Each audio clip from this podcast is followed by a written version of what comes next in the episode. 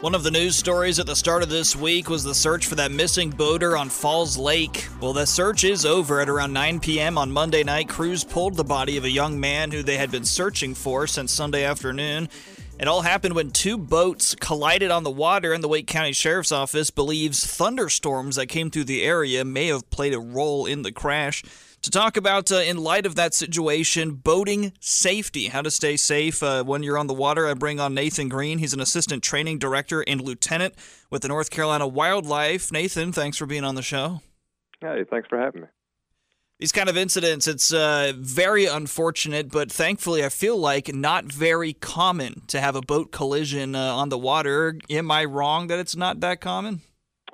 Um, it, it, it's not necessarily that common, sir, but oftentimes it, it does happen. Um, uh, you know, typically it's it's not uh, as severe as, as what we've seen uh, with this recent incident. Um, however, with uh, all these boats on the waterways, uh, you've got a lot of different boats going in different directions, so uh, there's there's not necessarily those guidelines that you have uh, typically on the roadway.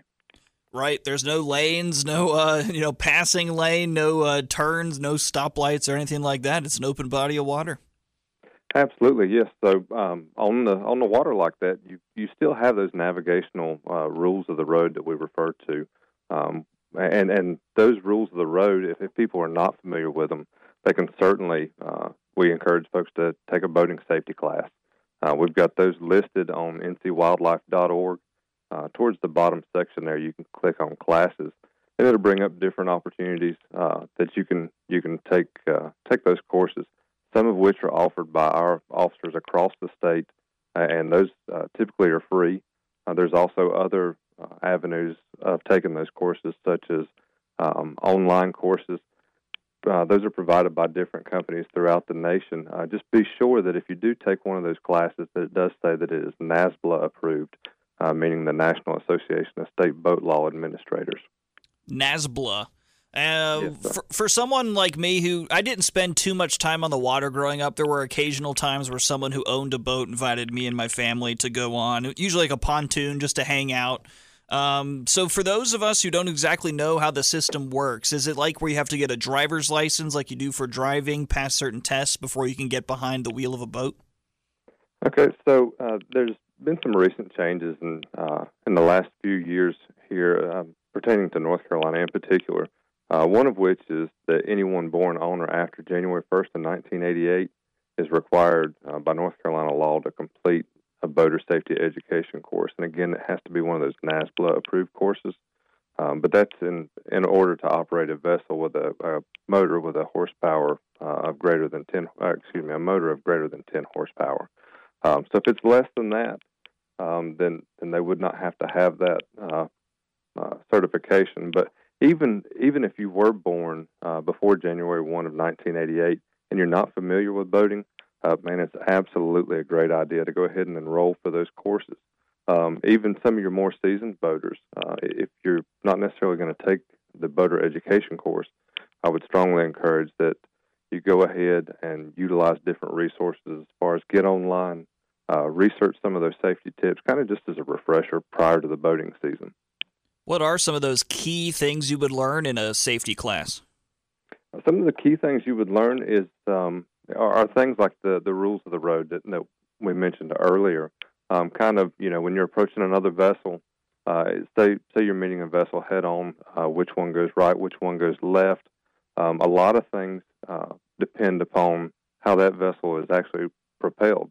Uh, meaning, is it a sailboat? Maybe it's a kayaker. Um, you know, if, if that's the case, they obviously don't have as much of an opportunity uh, to make maneuvers uh, to get out of your way. Other things that it goes over would be lighting uh, restrictions. Um, uh, that's a big one for us as far as boating safety uh, once you get um, into the nighttime hours there. Um, so most of these boats on the waters, uh, if it's a uh, uh, boat Uh, with a motor greater than, than ten horsepower. Um, it's got to have an all-round white light on the back of it, as well as your red and green navigation lights in the front. So in those courses, it actually goes over why that's an all-round white and why you've got the red and green in the front. Um, typically, that all-round white light is super important, um, trying to prevent somebody uh, from running into the, the back of your boat, into the stern. Um, so going over all of that is, is extremely important. It also touches on uh, alcohol impairment, uh, operating while impaired, as well as other safety equipment like uh, wearing life jackets and who has to have those. We're speaking with Nathan Green. He's an assistant training director with N C Wildlife. I was curious, how much of an issue is uh, driving impaired while boating? So driving impaired while boating, uh, it, it certainly is a, uh, a serious uh, occurrence for us, uh, for any boater on the water. Um, but, uh, you know, alcohol use is, is oftentimes a contributing factor in those recreational uh, boating deaths and in- incidents uh, throughout uh, our nation. Um, but, you know, boaters should, should keep in mind that it is unlawful in North Carolina uh, to operate a blood or a boat with a blood alcohol con- concentration of zero point zero eight or greater. Um, there's also another uh, statute in there that does not stipulate a blood alcohol content. It just uh, speaks on being appreciably impaired. The uh, news story that we were looking at earlier this week that many of us uh, know about, whether we heard it or saw it, Uh, the incident with the boats uh, crashing, and one person was found dead at around nine p.m. on Monday. Uh, the body was recovered. It looks like weather was a part of that, whether it was a thunderstorm that rolled through or even a squall. What do you recommend for people who are on a boat summertime and all of a sudden one of those summer storms just rolls through? So uh, obviously summertime, we've got those storms that you just uh, just referred to. So number one, the, the best practices, go ahead and, and check that weather forecast prior to launching your vessel or your boat. Um, that way you've got an idea what, what you might run into and kind of what, what hours that, that may come in.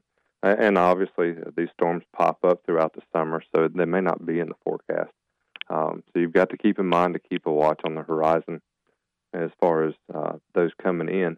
Ahead of launching your boat, though, Um, as the operator or owner, uh, that person should go ahead and make everyone on board uh, familiar with where the life jackets are. Um, be sure that you've got the appropriate type, size, and condition for that intended wear.